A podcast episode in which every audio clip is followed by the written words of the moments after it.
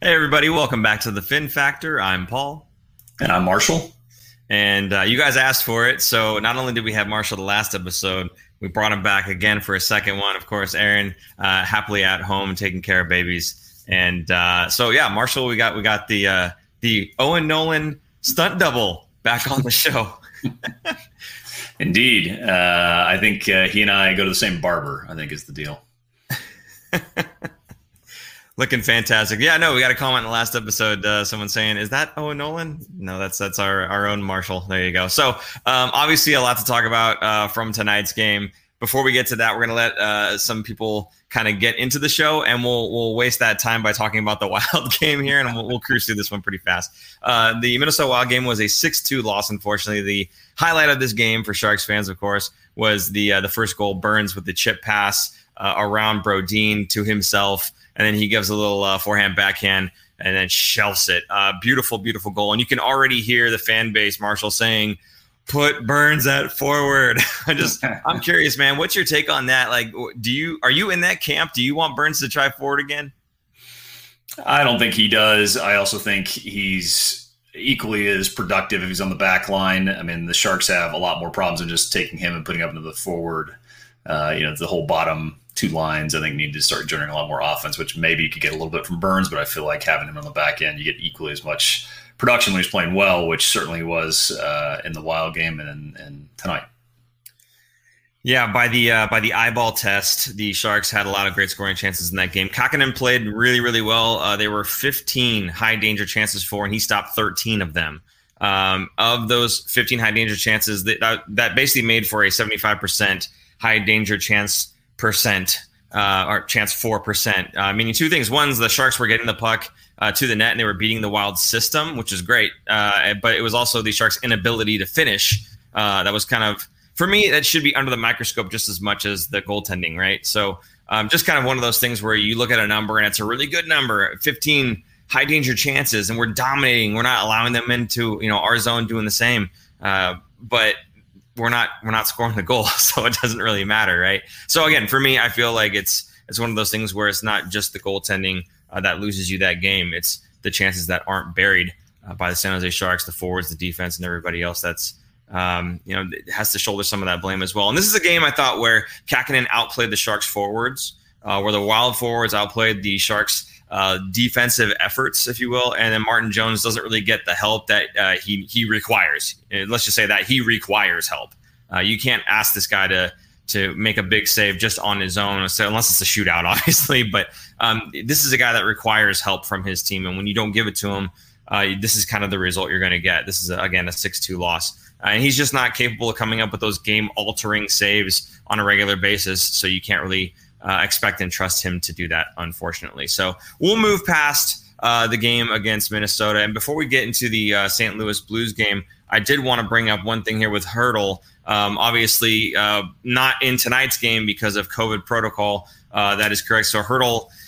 uh, apparently got COVID, um, and so he's going to be out for 14 days, uh, which is horrible, horrible news for the Sharks that are already not a very deep team, losing essentially their number two center. Um, it's it's just really, really bad news for the Sharks, and we saw it tonight uh, in the faceoff dot. The the Sharks were feeling it; they were getting killed against the St. Louis Blues. They're they've got two very good centermen in Schenn and in uh, O'Reilly and not having Hertl in the lineup, that basically leaves Couture, and then your next guy in line was Gambrell, uh, who is not exactly a veteran uh, in this league taking faceoffs against guys like O'Reilly and Schenn. So um, obviously, Hertl's going to be missed for those 14 days, and today was the first of those. Um, so yeah, just not really looking forward to the next uh, few games worth of faceoff losses. It's not going to be good. Um, but you know, for me, it was kind of a, a, case of this like, here we go again, right? You've got uh, Simek out, Karlsson was out, uh, Gambrell was out, Dubnyk was out, Hertl now. Um, not not for this game. I'm just saying over the course of the season, we've had injuries, right? Lots and lots of them. We just can't seem to catch a break. But it seems like the young replacements are really stepping up to the plate. Uh, they're, they're doing kind of the best job that they can. They're performing admirably. Would you at least say that? certainly they're they're performing admirably. Uh, it's unfortunate, yeah, with Tomas being out for uh, 13 more days, if if you don't count today. Uh, also, unfortunate that he's on my fantasy hockey team, so uh, I drew the short straw there. And just given how COVID protocol works, just the way COVID, uh, if I don't know if Tomas actually even Paul, you might uh, seem more knighted. I didn't know he, he, got actually confirmed that he had it or not. I think he was it was exposed, and then they said, "Hey, you got to do the full 14." Maybe he did actually test positive, but you worry the next couple of days. Yeah, you keep testing the last couple of days. Nobody else popped positive, but you never know. Next couple of days, you still uh, are within the window of the possibility that you might have more people on the Sharks sitting out for um, that full 14 day protocol. So hopefully, it just ends up being him, and hopefully. Um, the young guns or uh, young guys on the team can continue to at least fill a little bit of the holes that uh, he leaves and others.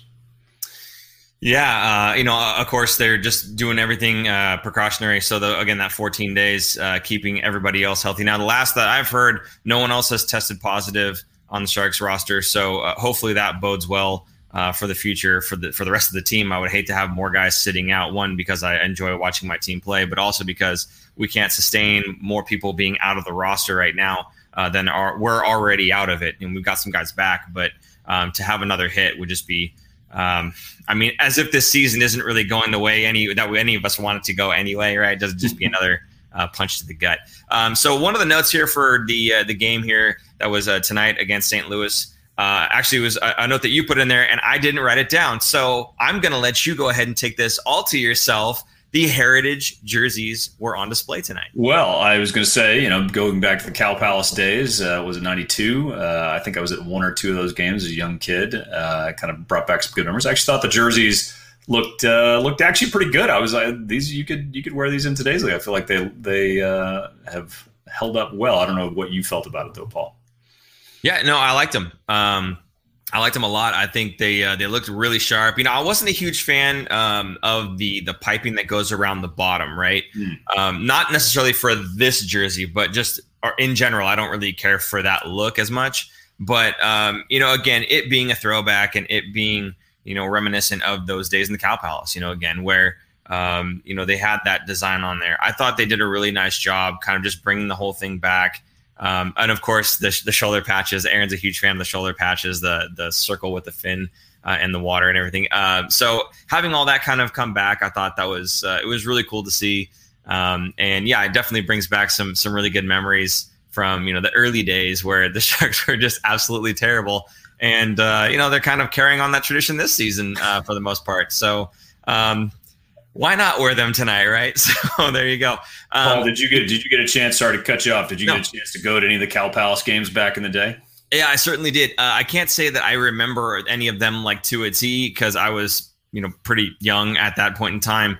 Uh, but I, I, do remember going with my dad, uh, him taking me, and I I remember the smell. Of course, we've talked about this before on the show. Um, you know when we were uh, talking like uh, some of our our old time memories in the show, that kind of thing. So I remember Aaron had said that you know his his dad would. Um, uh, the, basically, the smell of, of, of the the arena of uh, beers everywhere and whatnot. And he was obviously very young, but he wasn't drinking it. But like you know that just that kind of whole atmosphere and like the guys in front that were booing the Sharks, and Aaron was too young, going, "Why would you boo your own team?" Um, you know, welcome to fandom, I guess, right? So um, yeah, no, definitely it brings back kind of a lot of like the early years. You know, like the the Kelly Kisio and uh, Jeff Friesen and all the those uh, younger guys, or not younger really, but I mean all those guys that were from the original rosters and whatnot. Um, you know, Hayward and just uh, yeah, all those guys. It, it, was, it, was, really nice to see that because it kind of brings back all those memories. At least, at least for me, that's that's kind of what it did. It seems like it did the same for you. That kind of nostalgia.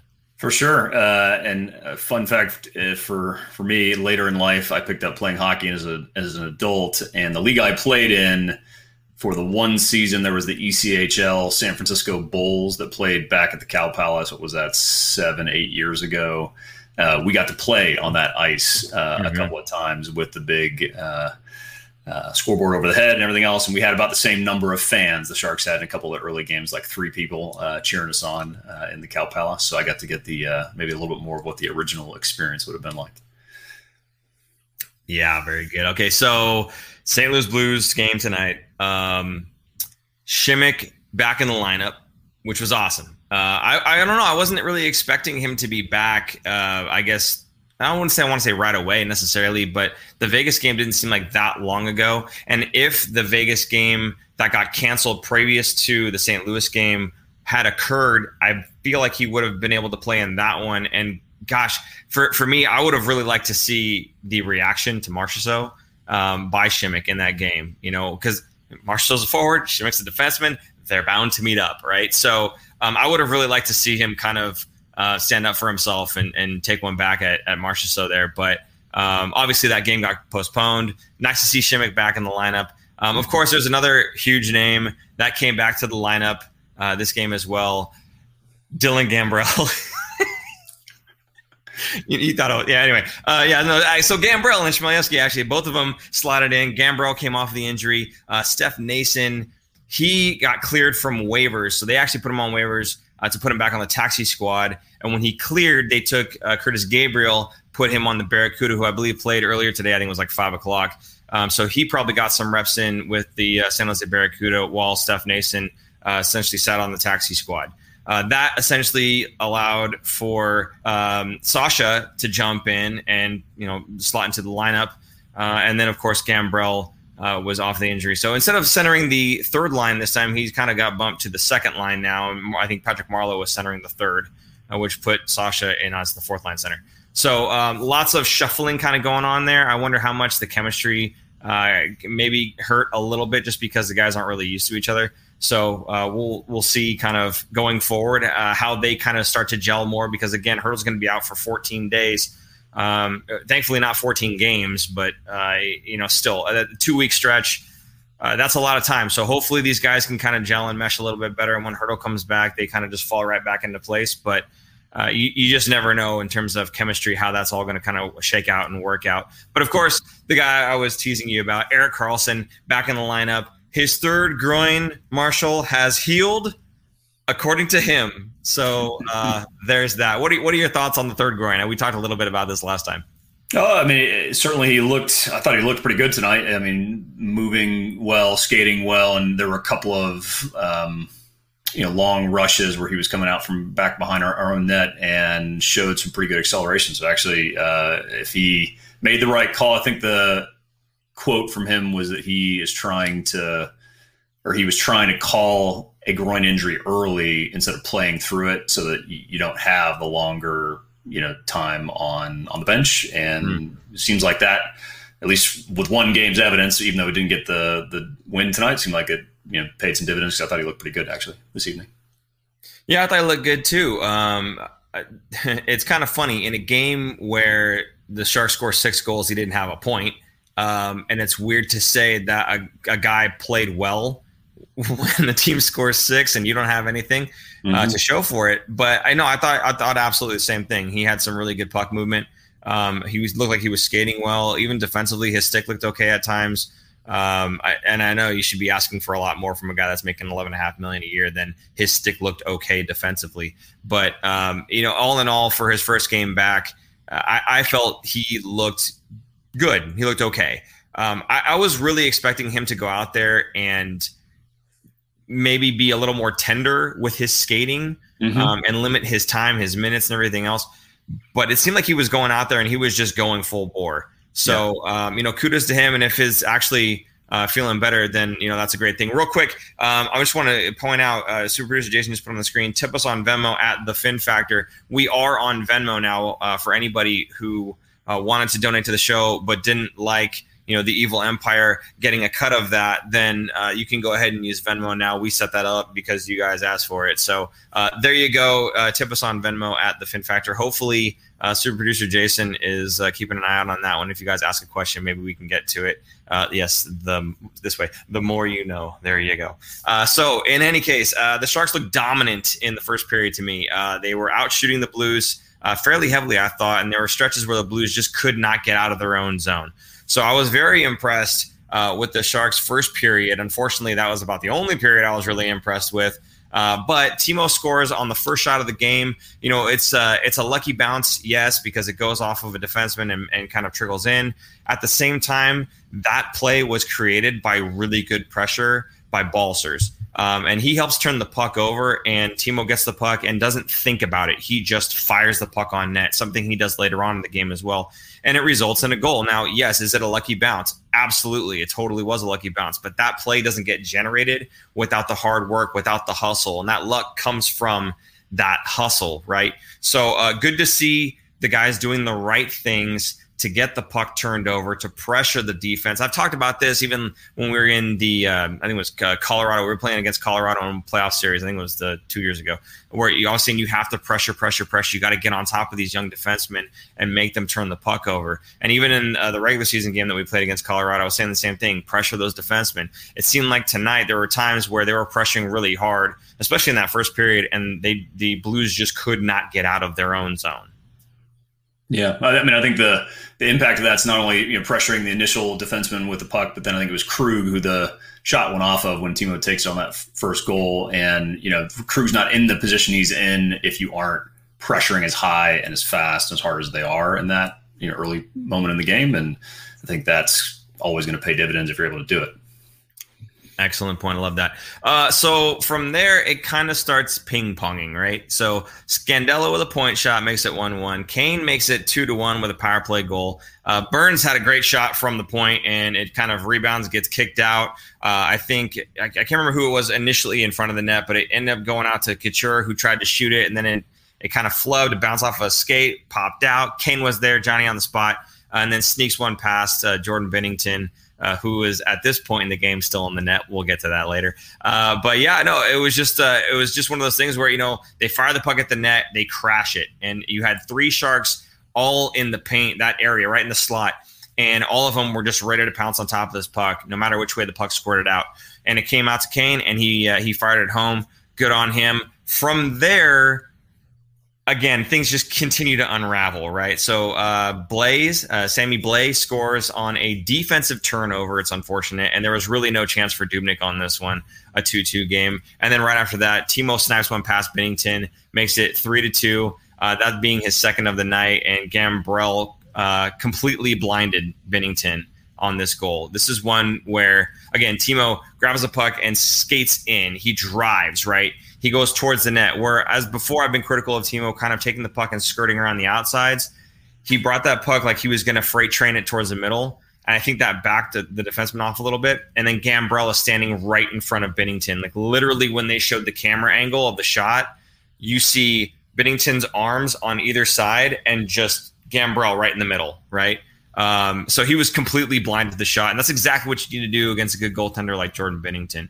Um, so kudos on Gambrell for being in the right spot at the right time, and kudos on Timo for taking the shot and going towards the net as opposed to kind of you know floundering around the outside and looking to make a play. Um, he works best when he's being aggressive, and it showed in this one right here. What'd you think about that goal, actually? It's a sweet shot. Obviously, Binnington not being able to see it makes you look a lot better than it might have been if he had a you know full visibility coming in. I mean, I think ironically, given the score tonight, I thought actually some of the you know Sharks looked as good as they had uh, all season. Timo being you know one of the players who actually looked pretty good as wheels going was sort of driving hard, more power forward esque, and looking to put the puck on the net pretty pretty quickly every time he had the puck um, in the ozone. And um, I was hoping he would have gotten the Hattie, him and uh, Kane at some point. Yeah, so both uh, Timo and Kane ended up with two goals uh, over the course of this game. Um, in fact, so right after that goal by Timo against Schenn scores immediately after making it three to three, and then Kane comes back again, making it four to three with the second of the night. Uh, so both Timo and Kane at this point in the game have two goals apiece.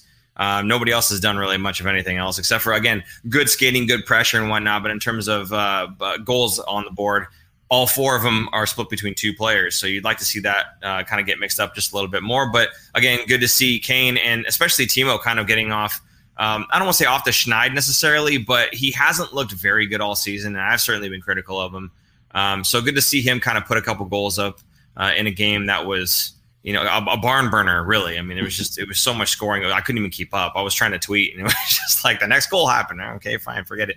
Um, so again, we've got uh, yeah, Kane uh, gets it four to three. Uh, he wins the puck with a defensive zone turnover and with hustle. We talked about this last uh, episode, right?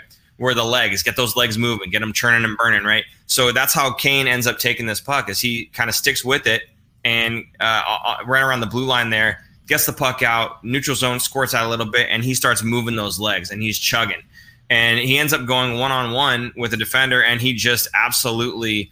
Uh, snipes this thing past Binnington. Now I'm not sure if, there was a bit of a screen uh, whoever the defender was, but uh, that was a very savable puck, and uh, Binnington just was not ready for it. I guess is the only way I can think about it is, is he just wasn't ready because I can't imagine that the defender was that much in his eyes that he just couldn't see the shot.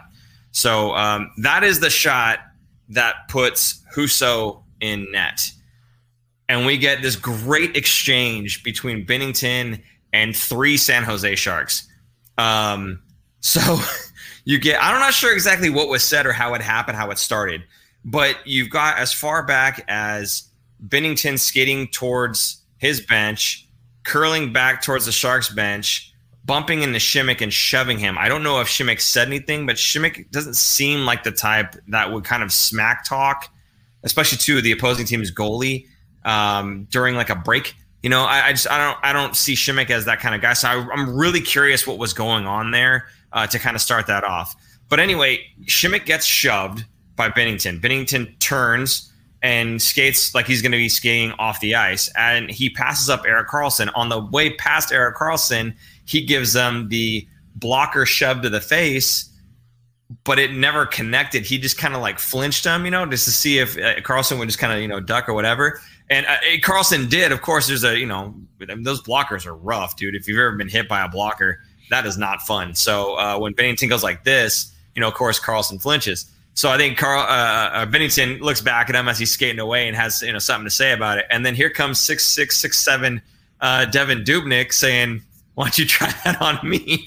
Um, and I thought we were going to see the goalie fight. Man, I was really excited. I thought they're going to drop the gloves and have a go. You know, what did you did you think that was going to happen? What did you think of the uh, whole situation? I mean, they uh, goal goalie Donnybrook. I'll take that any day of the week. Uh, I think on the live feed from the the TV, you only saw the goalie part at the end. I was like, how, how did they even come together? It was kind of I had to go back and look at the replay, and you played uh, played it back well, Paul. I think um, I don't know if Binnington was trying to spark the team. Uh, maybe he's just he's still relatively young kid and annoyed he's getting yanked or something. But maybe he was just trying to get his his team going because that seems like a pretty bizarre thing for most goalies to do. Not to mention, it didn't seem that chippy of a uh, contest so far, other than the goalies getting shelled. Uh, there wasn't a lot of a lot of stuff going around that was too physical. And then it kind of got a little you know a little bit more chippy from there. But um, yeah, sort of a bizarre uh, way to exit the building.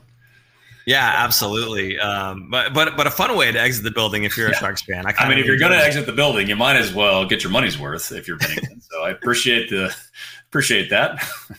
Absolutely, yeah. No, and, and I saw on Twitter a, a, Blues fan was was actually kind of bragging about it. He was uh, he was, he was saying it was some GIF. I can't remember what it, what it's from, what the reference is, but he was like Binnington leaving tonight like this, and it was this guy that was just walking up to people and just like slap, and he turned and watched somebody else slap, and just like, yeah, that's hilarious. But at the same time, man, did we get to that goaltender? This is a guy who's supposed to have ice in his veins, right? You know, he, the the famous line when he was talking to the reporter, and the reporter was like, "Hey, are you nervous?" And he's like, do I look nervous?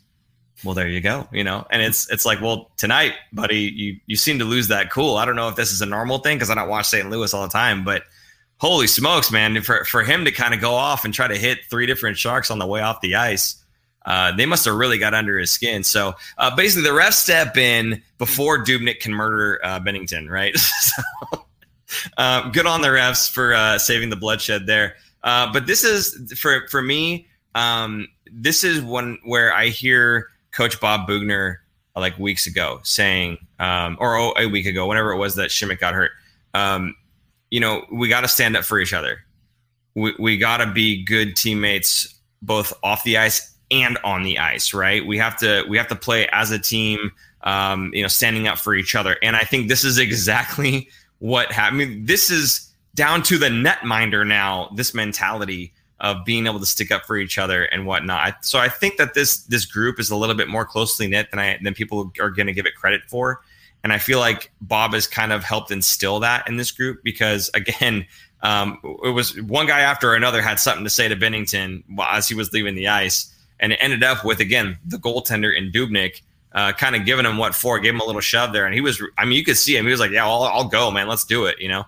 So, um, you know, good on good on him it's nice to see that they're kind of standing up for each other. So uh, I'm definitely happy to see that, and uh, I'm looking forward to more of that. Not necessarily the fighting, but uh, the the brotherhood, the camaraderie, the uh, again standing up for each other. So uh, take that however you will. Um, I did read Craig Berube's uh, lips uh, during one of the penalty calls here, and he said they've had four effing power plays. We've had none. Um, and for me, my first reaction was, yeah, it's about time. you know, uh, the last time we played them, I think I feel like we got the shaft in terms of the power plays. Um, you know, St. Louis had the, the vast majority of them, and we didn't really have any. I think maybe we had one. Um, but so tonight he complained about that, and right after he complained about that, it was five on four, and I think his last name is Mikkola. Um, closes his hand on the puck and makes a makes it a five on three for the San Jose Sharks. So he gets a penalty for that. Um, I mean, maybe he saved a goal, and that's great. But then you put your team down a man as well, an extra man as well. So I'm not sure that the coach would be too happy with that action. At the same time, I mean, there was nobody right blocking that uh, that goal because I think it was uh, Husso at this point was was already out of position, and uh, I think he basically saved a goal. So kind of up in the air if you're happy or sad about that one. Uh, if you're a Blues fan, really, but um, essentially right after that. Uh, Craig Berube's words kind of permeate into the ref's uh, head, and Karlsson gets called for a hook, which was the worst hook I've ever seen. He had one hand on the stick that was going kind of across the legs, maybe the waist. And it wasn't even like he was hooking him. He just kind of had his stick out trying to get to the puck, and that was it. O'Reilly was the guy that was carrying the puck. O'Reilly is not a weak skater by any means. He didn't dress it up at all. He didn't. There was no embellishment or anything like that. So it's not like they saw something that you know that wasn't actually the case, and they were like, "Oh, that's a penalty." Um, and O'Reilly pushed Erik Karlsson off the puck anyway. So it was like the body contact went against Karlsson too. I'm not sure what was going on there in terms of that call, but Karlsson did. And he said, uh, over the mic, you could hear it. Uh, he said, that's a makeup call. so over the arena PA, you hear he's going, okay, uh, number 65, two minutes for hooking. And then you hear, that's a makeup call. I thought that was awesome. What'd you think? Well, that's one of the nice, uh, if you want to call it, silver linings of maybe not having fans in the arenas. I feel like there's been lots of things that have been picked up on hot mics, or just you can hear things during the state of play if you don't have uh, any music or the you know fan noise in the background. So that's always good to see. Uh, in any game, uh, you know, I'll go back to the Mikkola putting his hand on the puck. I actually thought they miscalled it, not the penalty itself, but it should have been a penalty shot because he was in the crease when he. I mean, it was right on the line. I'm surprised they didn't just put a penalty shot, uh, and Sharks could have maybe put one uh, in the back of net there, um, so you wouldn't even gotten to the makeup call. But is what it is, uh, and yeah, I agree. Not not really a hook by any standard that I've seen the league uh, hold to over the years, and we got the makeup call, unfortunately. Yeah, no, uh, and I kind of agree with you. I mean, his his body was definitely in the blue. I'm not sure if the puck was or wasn't necessarily, and I'm sure that it's where the puck is. So maybe the ref saw something that we didn't on on the uh, on the broadcast. I mean, I, I, don't know what the rule is, but I think the he was right on the his hand and the puck right on the line. So I don't know if they you know, give it the benefit of the doubt. It's got to be fully in, just like it's got to cross fully, you know, into the net for it to be goal. But yeah, it's frustrating to see that. I thought that would should have been a uh, penalty shot at least. Well, if you give him a penalty shot, then how can you make the uh, the makeup call seconds later, right? Fair, fair point. Fair point. so uh, right after that, and to end the period, Sanford finds a hole in Dubnyk. It's now four to four. Uh, immediately before this goal, uh, Dubnyk had a beautiful flying poke check uh, to save a breakaway goal, and this is one where they chip the puck in uh, right around uh, and whoever it was grabs the puck, skates in, and it's just him and Dubnyk, and Dubnyk just, I mean, he sells out. He just full on lays out, throws the stick out there, gets a stick on on the puck, and it goes flying. It was spectacular to watch. It was just so unfortunate that seconds later uh, they they they bury one on him. You know, so um, he saves a big one, but then kind of lets one in, and it was one where he he had his leg up against the post, and they just found a hole. So uh, I'm not sure even how that one in exactly because I couldn't see it during the replay, but uh, you know it's it's really too bad. You come up with a really huge save and then you kind of let one squeak by where you, you you're in position, you're sealing the post. Maybe he went five hole and I didn't see, but uh, it was just one of those things where it's like, man, just like the highest of highs and then the lowest of lows, and how appropriate for this game, right? So um, eh, right after that, that's the end of the period, right? Third period comes out. Now, if we take a look at the second period, I'm sorry, the, the first period, we ended uh, up by a goal. Second period, we end the uh, the period tied four four, and you're thinking it's probably not going to be that much more scoring. Wrong. Um, so it's so we're tied at four, and the Sharks start on the power play, which is good, right? Karlsson gets tripped. We got a two minute power play to start the period. Life is great. Again, wrong. Uh, immediately uh, after that, uh, the the Sharks give up a shorthanded goal. So it's uh, five four Blues now. The Sharks are still on the power play. I mean, I'm just at this point, I'm just going, man. This this team, like, what do you do? This team just, you know, they can't catch a break. Anything that they try to do right, they end up flubbing it and doing it wrong. It's just it's so frustrating to watch. Um, and you really thought that hey, this could be kind of where the Sharks can kind of regain because it, it, had gone. They were up a goal and then tied, up a goal, tied, up a goal, tied, and it was like that all the way till it was four four. And then when it's five four Blues, that's for me. That was like okay, they finally took the lead once. I feel like this is kind of where it's it's been back and forth. This is going to continue going back and forth, and either we're going to make it to overtime or we're going to lose this game. Um, I don't know if you got the same sense.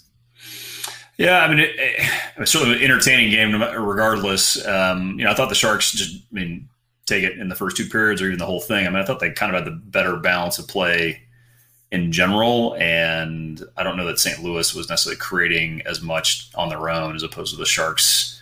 Uh, Labanc twice over, a couple others just making a couple of either uh, unfortunate plays or ill-timed decisions that you know turn around and come back to, to bite you. And then you know we can't get the goaltending, unfortunately. From I didn't think Dubnyk was actually all that bad because some of the stuff he couldn't control either. But um, you know, seven goals in the back of the net, obviously, goaltending is a bit of a problem.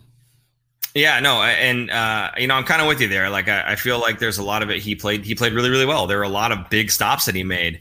Uh, there were also a lot of defensive turnovers in our own zone that ended up right in a high danger scoring area or off of a one timer or a tip or something or, or, anything else. It's like there's so many different things that happen that it's hard for me to just point at goaltending the whole time. But again, seven goals go in. You're looking for your goaltender to make a big save. Now, again, he's made a few of them. It could have been 10 to 5 tonight, uh, but or 10 6, I rather.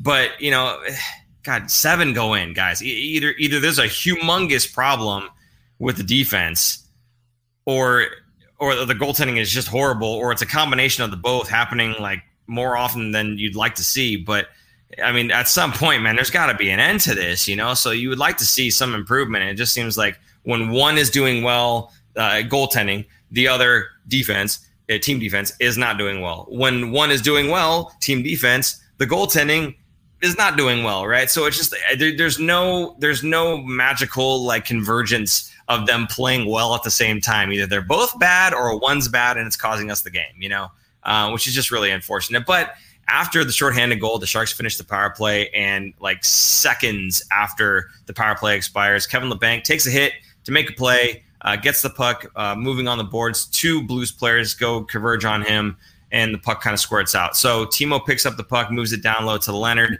and as Leonard's got the puck behind the net, Labanc gets freed up off the board, skates right into uh, that crease area, and gets a, a nice one timer off, scores a goal. So now it's five to five.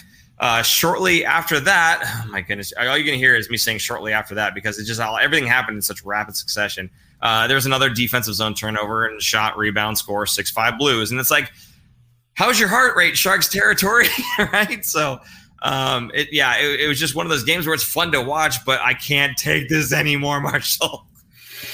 Yeah, uh, frustrating. I mean, Labanc uh, getting the goal right beforehand, and then I think that same sequence, he was back on the ice, and uh, I'm you and I have not talked about Labanc a lot uh, in my short couple of episodes on the Fin Factor, but I'm not a big fan of his uh, mainly mental game. I don't think he thinks the game very well. Uh, he's got a great shot and a couple of things that are good skill sets, but um, today was a or tonight was a classic example of you know he put one in the back of the net, but actually two of the goals and the one you're talking about, he was on the boards, puts it right in the middle of the uh, in in the defensive end, puts it right up the middle, uh, and then that turns it over, turns over, and then bang bang, and it's in the back of the net for us. So just sort of bonehead play as opposed to putting it up the boards, and um, I think we see too many uh, too many times that that happens with particularly Labanc and some other of the more uh, junior folks on the Sharks. Yeah, fair enough. Definitely Labanc, more the offensively minded, and certainly could work on his two way game. Um, and and you're right with the younger guys, but on the younger guys, I kind of give him a pass. With Labanc, I kind of don't because you know he, he had said I'm I'm I'm taking this one million dollar contract and I'm gonna show everybody that I'm worth it. And they didn't show everybody that you're worth it. And then you got paid four million dollars and you haven't really shown anybody that you're worth it yet. So um, I, I, definitely like to see him step up a little bit more. He's supposed to be the power play specialist, and uh, the last game that we talked about, uh, he didn't really do anything on the power play either. So um, not a whole lot of good coming out of the Kevin Labanc uh, fan club right now. So uh, there's that. Uh, again, right after that, uh, the Burns uh, had a shot past the Couture who tips it in over Husso. The game now becomes six to six. Uh, the turnover in the defensive zone again. I believe it was a turnover. I didn't. I didn't get to watch the replay on this one. I saw it just once, and it looked like uh, the Sharks had turned the puck over. I know the puck went down low behind the boards, uh, or sorry, behind uh, the the crease behind the net um, in the corner, and then the puck got passed out, and it was just another bang bang play. So um, yeah, Scandella had scored again. He was, I think, it was his second on the night. Now it's seven to six Blues.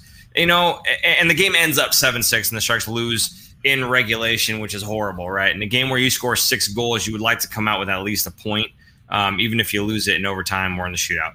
But you know, to lose it seven six in regulation, um, that's kind of twisting the knife uh, a little bit more than the Sharks fans uh, would really want. And there was a tweet that I sent, and uh, I was in the middle of all the scoring. I said, "Dear San Jose Sharks."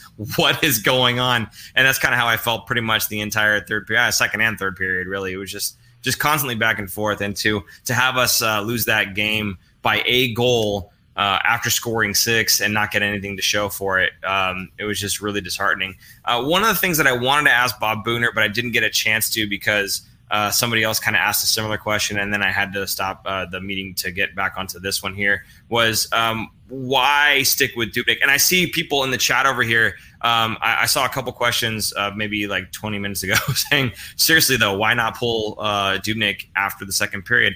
And I'm kind of in that boat. Like, I don't know why Bob didn't pull him. Uh, especially when afterwards he's been sitting on the meeting talking about, you know, you'd like to see a save. It's it's it's it's hard to win a game when every time you score a goal, they score a goal right back. Well, if your confidence in your goaltender is that shook, why not pull him? So I, I, don't understand what the mentality was behind that. And it's not that I, I want to question his coaching necessarily. It's that I just literally want to get an understanding for the mentality for what's going on. Not to be judgmental, but just to to gain an understanding of it. Um, and the only thing that I heard from Bob in in the post game um, was essentially that they've got a long stretch of games and that you know to wear out to bring Martin Jones in to finish the game off because you, you really need to have both goaltenders you know in good shape and and rested and everything else. And I'm thinking one period, one period for Martin Jones is not going to kill him. Um, he's played several games in a row. Think back to last season when Dell was on the team. Dell didn't get that many games. It was all Martin Jones, right? For the past couple years you take a look at the the goalies games played since Martin Jones was a starter for San Jose. He has the most games played. And who has the third most? I think it was Devan Dubnyk. So we have guys that can play lots and lots of minutes, maybe not to everyone's expectations, but they're at least used to, to soaking up the minutes. So to have Martin Jones go in for a single period in replacement and say that you didn't do it necessarily because you're worried about games that are to come and you want them to be well rested, I don't. I again, I don't understand that. So um, I'm kind of interested in not just your thoughts, but the the folks that are in the chat here. And um, in fact, why don't we do this? Why don't we do a roll call right now um, and just kind of say, hey, uh, what you know, where are you from? Uh, how you you uh, came to know us? And uh, if you can tell me just kind of your thoughts on sticking with Dubnyk, maybe we can get a couple bits of conversation going there. That'd be cool. In fact, um, totally not on that subject. I did want to call out something. Malton in Montreal. Yes, I do see uh, your comments here, Malton, and I'm not ignoring you. I'm not the type to shy away from criticism. Uh, he says, Hey, glass half full. Karlsson has beautiful hair. hey, buddy. Thank you for looking at the bright side. That's how I do it. I always look at the bright side. So I, you know, I love your enthusiasm. I know it's sarcastic and misplaced, but uh, I'm going to take it and pretend that you actually meant that. So thank you very much. He does have wonderful flowing locks. So, um, Marshall, give me your thoughts on sticking with Dubnyk, and beyond that, uh, Karlsson's uh, beautiful hair. uh, well, I'm not sure Boughner would say it out loud, even if he was thinking it. Uh, could be the schedule, and uh, that's probably a, a valid uh, reason to a degree. I imagine it's also him thinking that I'm not sure you're going to get much different results from putting Jones in there after Dubnyk uh, has given up. Um, was it four before you get into the, the third? Um, uh, you know, I think it was going to be a little bit more of the same. So if you want to stick with the one you got and you know make it clean and let them go the whole way. At the same time, also like it's a. I didn't think the Dubnyk gave up a bunch of. There's a couple I'm sure he could have gotten back. I didn't think he gave up too many that were. Um, uh, or that uh, anything I can think of that would have been easily saved. I mean, most stuff that looked like it could have been easy save was usually a deflection uh, after they did the replay. As for Karlsson's hair, as someone who can't uh, grow hair to the degree he can, I certainly can appreciate uh, the locks and the Count of Monte Cristo mustache.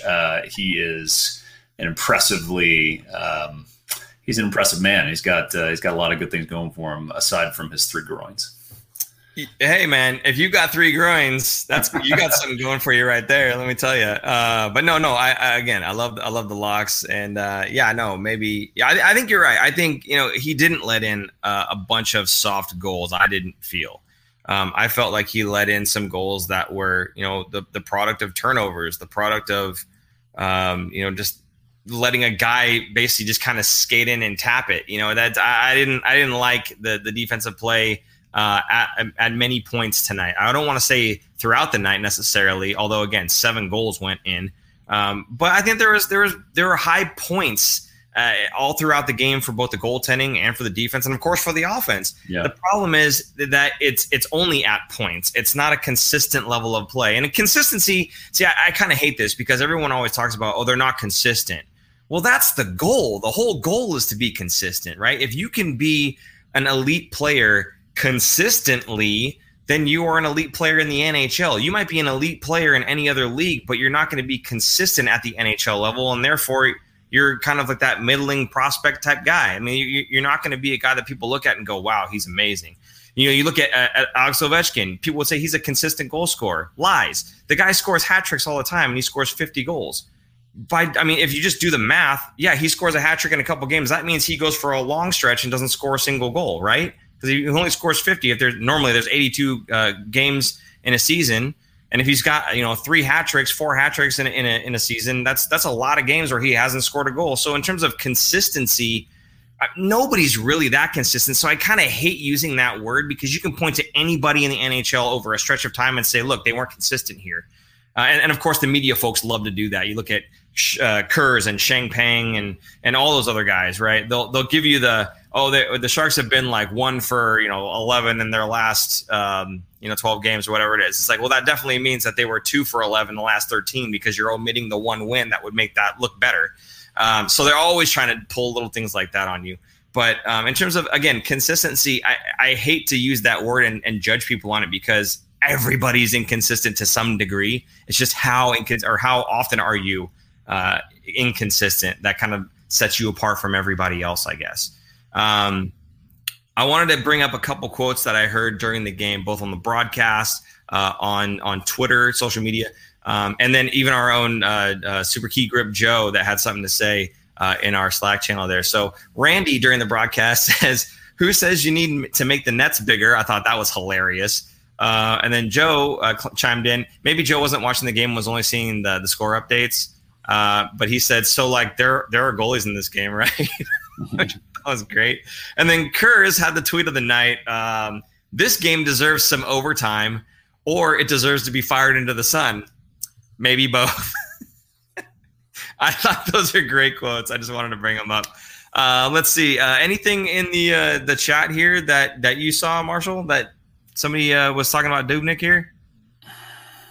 Uh, I mean, I, I see Aaron Sholl, uh, our fearless or fearless co-host, is uh, awake and doing not parenting apparently uh, at 11, 11.30 at night. Uh, actually, I'll, I'll, take it not from the chat, but I just say I think on balance, you know, I'll take the some of the positives out of this game. I thought the Sharks um, being uh, one getting some offense going uh, that they didn't have before, a little bit more uh, not balanced scoring. So it wasn't a bunch of people who put in the back of the net, but more than um, Couture and Kane, uh, who certainly had a couple tonight as well. Uh, I thought the sort of being able to, even though they didn't come out with the W, didn't come out with a point, being able to rebound. Um, from the you know one goal rope a dope they were doing with the Blues. Uh, I thought that was good, and then even at the end of the game, in the last three four minutes, um, there wasn't like heads hanging. People were pushing. People were trying to get you know the equalizer.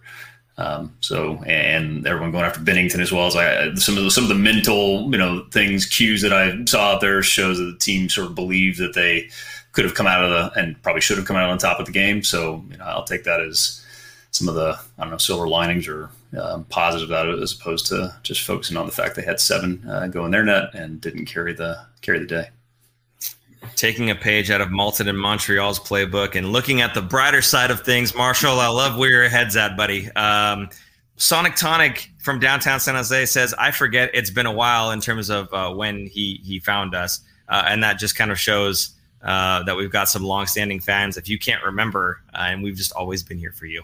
And we'll always be here for you, Sonic. Okay, buddy. Uh, and Jones should have gone in. That's what he thinks. Um, then we've got Beaver versus Sean. Okay. Uh, downtown San Jose, been watching Fin Factor for a while. Dubnyk made some great saves, but I agree with putting Jones in for the third.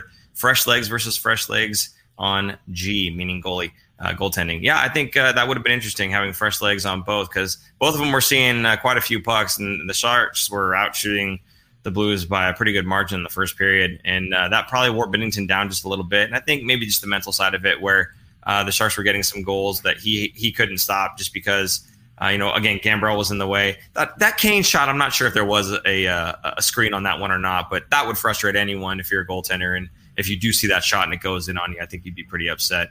Uh, and then we've got uh, Mr. Sandpaper. He says uh, Dubnyk isn't impressive as I had hoped. Okay. Uh, do you think the Sharks will protect Jones or Dubnyk during the Seattle expansion? Well, um, Mr. Sandpaper, they don't have to protect Dubnyk because he's a UFA after this season, so they would only need to protect Martin Jones uh, and that's it actually. So um, yeah, in terms of yeah, there you go. Aaron says uh, Dubnyk is UFA after the season. So Aaron's on top of things. Uh, and then, of course, I got to go back to our buddy from uh, Ottawa, Malted in Montreal, who's very confused, by the way. Malted in Montreal, but he's an Ottawa fan and he's on a Shark stream. I don't understand you, but I love you, my friend. Uh, he says he's a Sens fan and he's just here to show his gratitude for rebuilding his team in one trade. Love you, Sharks. Hey, man, we love you too. Um, okay, so I think maybe enough of those. Uh, did good tonight. Aaron, thank you for chiming in on offense. Yes, he did pretty good on offense. You know, again, I see these younger guys, and I think uh, you know Marshall had said it too. This you saw them constantly working, constantly pushing. There was no give up in this game. They were always chugging away at that puck, and I love seeing that. I guess maybe because the game was always within one goal or tied, right? uh, one way or the other. So it was always within reach. It was not like they would, you know, down six to two, uh, like they were against, or five two, I guess, against the Wild, and just kind of like threw it out and said, okay, well, whatever, we'll just throw this game away, no big deal. No, it was always within a goal or tied. So you know, they, they uh, maybe that helped in terms of the effort level. But I think you're absolutely right. The effort level was there for a lot of guys. Um, maybe you know Balcer's trying too hard in the defensive zone and not doing well. Uh, we heard Bernsey talk about that in a post game, saying, you know, we're always out there trying. We take our jobs very seriously, and we have a lot of pride in our job. Uh, and he did say job. This is their job, right? It's not just them playing a game. It's it's what they do for work. So um, you know, to see them going out there and always working hard. He said sometimes it may look like we're you know taking the night off, but we're some in those instances usually we're we're trying even harder, but we're just making mistakes because we're trying harder. Um, so yeah, I don't know. And then Sonic Tonic coming up with the eye roll. I think that might have been for the uh, Malton in Montreal. Hey man, we're just friendly with everybody. That's how it is. So uh, you, you, should know that already. Um, okay, so Sharks again do lose uh, in regulation after scoring six goals tonight. Uh, the Blues dominated in the faceoff dots. Hertl uh, absolutely missed there. We talked about that a little bit already. So uh, that's kind of the whole wrap on on this two games this week. It should have been three. Uh, but you know, we'll we'll take what we can get. And um, gosh, I'm trying to remember now uh, when the next set of games is. We got two more games that are coming up. I think these are actually back to back against the same opponent now. I believe it's Colorado. Is it Colorado, Marshall? Do you know? Uh, good question. I think it is Colorado. At least one of the next two. I don't know what the next one is exactly. Okay. Yeah, I think uh, uh, it was Colorado and then maybe Vegas. I could be wrong. Um, but yeah, so whatever it is, whatever it is, of course, if you're not subscribed to this channel, uh, please go ahead and do so. I'm sure Super Producer Jason will put this banner up as if I meant to do it uh, right down here, right now, anytime now. now. Um, there it is. So there's a schedule. Thank you, super producer Jason. Yes, we play against Colorado twice, Monday, Wednesday. So if we're following the same uh, cadence, we will do a show on Wednesday, and then Friday, Saturday, we'll do a show on Saturday. So we're basically we're doing a show after every kind of two game series. The next week we'll just do another one on Saturday because it's just a lone Blues game there. But uh, basically, what you're seeing is after every uh, second game of a mini series, we'll be back on. So again, um, go ahead, subscribe to us. We don't hit you with a bunch of garbage. Uh, we we only uh, send the notifications out when we're doing something like we have a live show or we have a, a video that we're putting out. Which actually we haven't really put out any videos. We've just been doing live shows the whole time, which is fine with me. But uh, gives us the opportunity to talk to you guys and for Malted to come and clown a little bit, which is fine too. Um, so please again if you are not subscribed do that hit that notification bell so that when we do go live you guys will know about it and i think more importantly than hitting the like button um, please share us with your friends if you've got sharks fans that are, are like-minded like you and would enjoy content like this have them come in and, and be part of the conversation and spark that with us. We love talking with you guys, and I'm sure we'll love talking with your friends as well. So, again, more than anything else, the, the subscription is awesome. Uh, but share us, get us out there, help us uh, promote our name a little bit, and uh, you know, just basically help get the, the word out that we're still here. So uh, we would appreciate that. And if you are interested in supporting the show, of course, you can visit thefinfactor.com where we have hats, shirts, uh, stickers. Super producer Jason is currently looking at possibly getting some other merch in there. So if you are keeping a keen eye on that, maybe you'll see some new stuff uh, hit the store sometime. I don't know when, but sometime. In any case, uh, yeah, there you go. Buy merch at thefinfactor.com. Very cool. You guys are great. I'm going to sub. Thank you, Aaron Sholl, who's co-host of the show. Why aren't you subbed already? Patrick, don't laugh. Don't pump Sonic. Don't laugh. Don't pump him up. He will take his head will be this big. It'll be off screen when he comes back on the show uh, in in a month or five. Uh, I think he's enjoying being a dad too much. But hey, we love having Marshall on the show again. The stunt double for Owen Nolan. You guys asked for him. You guys got him. Uh, what's the blue wrench for? Oh, he's a mod. That's what the blue wrench is. Uh, let's see, Marshall. Any last? Yeah, he's a screw loose. Thank you very much, Super Jason. Marshall, any last thoughts? On these last couple of games. Uh, and and who knows? This might be the last appearance for a while. Maybe Aaron comes back. Anything you want to tell uh, all the community here? Uh, well, thanks for having me. First of all, uh, always appreciate my you know every two year appearance cycle on uh, the lovely Fin Factor. And you mentioned all merch. Apparently, I got to work on uh, somebody who works at the Fin Factor get me a a T-shirt or something that has the, the brand on it because I am I, I, don't have one. Uh, so we we got we got to remedy that, Paul. Come on. Yeah, no, we do. Um, you can go to the store if you wanted to, but no, we can probably get you. We can get you one, but don't worry about it. Um, a couple more comments here. One, uh, Patrick Cabral says Hawks approved, and I'm pretty sure he's talking about you. Not he would not know. He would. He would know. Other kind of Hawks. Uh, and then I want to say uh, Sonic Tonic says appreciate you guys. We appreciate you right back. And of course. Uh, this is a guy who's absolutely been here for a while. Uh, Beaver versus Sean says Fin Factor toasters. Mm. Mm. If you know about the toasters, you've been here for a long time. Thanks, Beaver. Uh, appreciate that. Okay, we will hook Marshall up with a with merch. Love it. Okay, guys. Hey, uh, I want to say thank you so much for tuning in. I know it's tough uh, to watch a team that's not playing well and then come on the live stream and talk with us about a team that's not playing well. Uh, but we do appreciate you guys popping in. A lot of you, again, who know about the toasters. Uh, you guys have been here for a long time, and we appreciate you guys constantly coming and supporting us and constantly being a part of the conversation. Uh, remember, I, I, would really love for you guys to reach out to you know your other Sharks fans, uh, your uh, Sharks family and friends, and kind of let them know about us and get them in on these live streams as well. Again, just more voices in the comments section, and we can uh, call out some more people. I think it'd be great uh, to have an even bigger conversation with with you guys. So, uh, having said all that, uh, for super producer Jason, I'm Paul, and I'm Marshall. And man, he just came right in. I love it. He's part of the show now, Aaron. You're done. Uh, this has been episode number 105, and we will see you guys next week. Good, good call. Next week. bye bye. Thanks for tuning in. If you like this episode, check out our other content, especially interviews.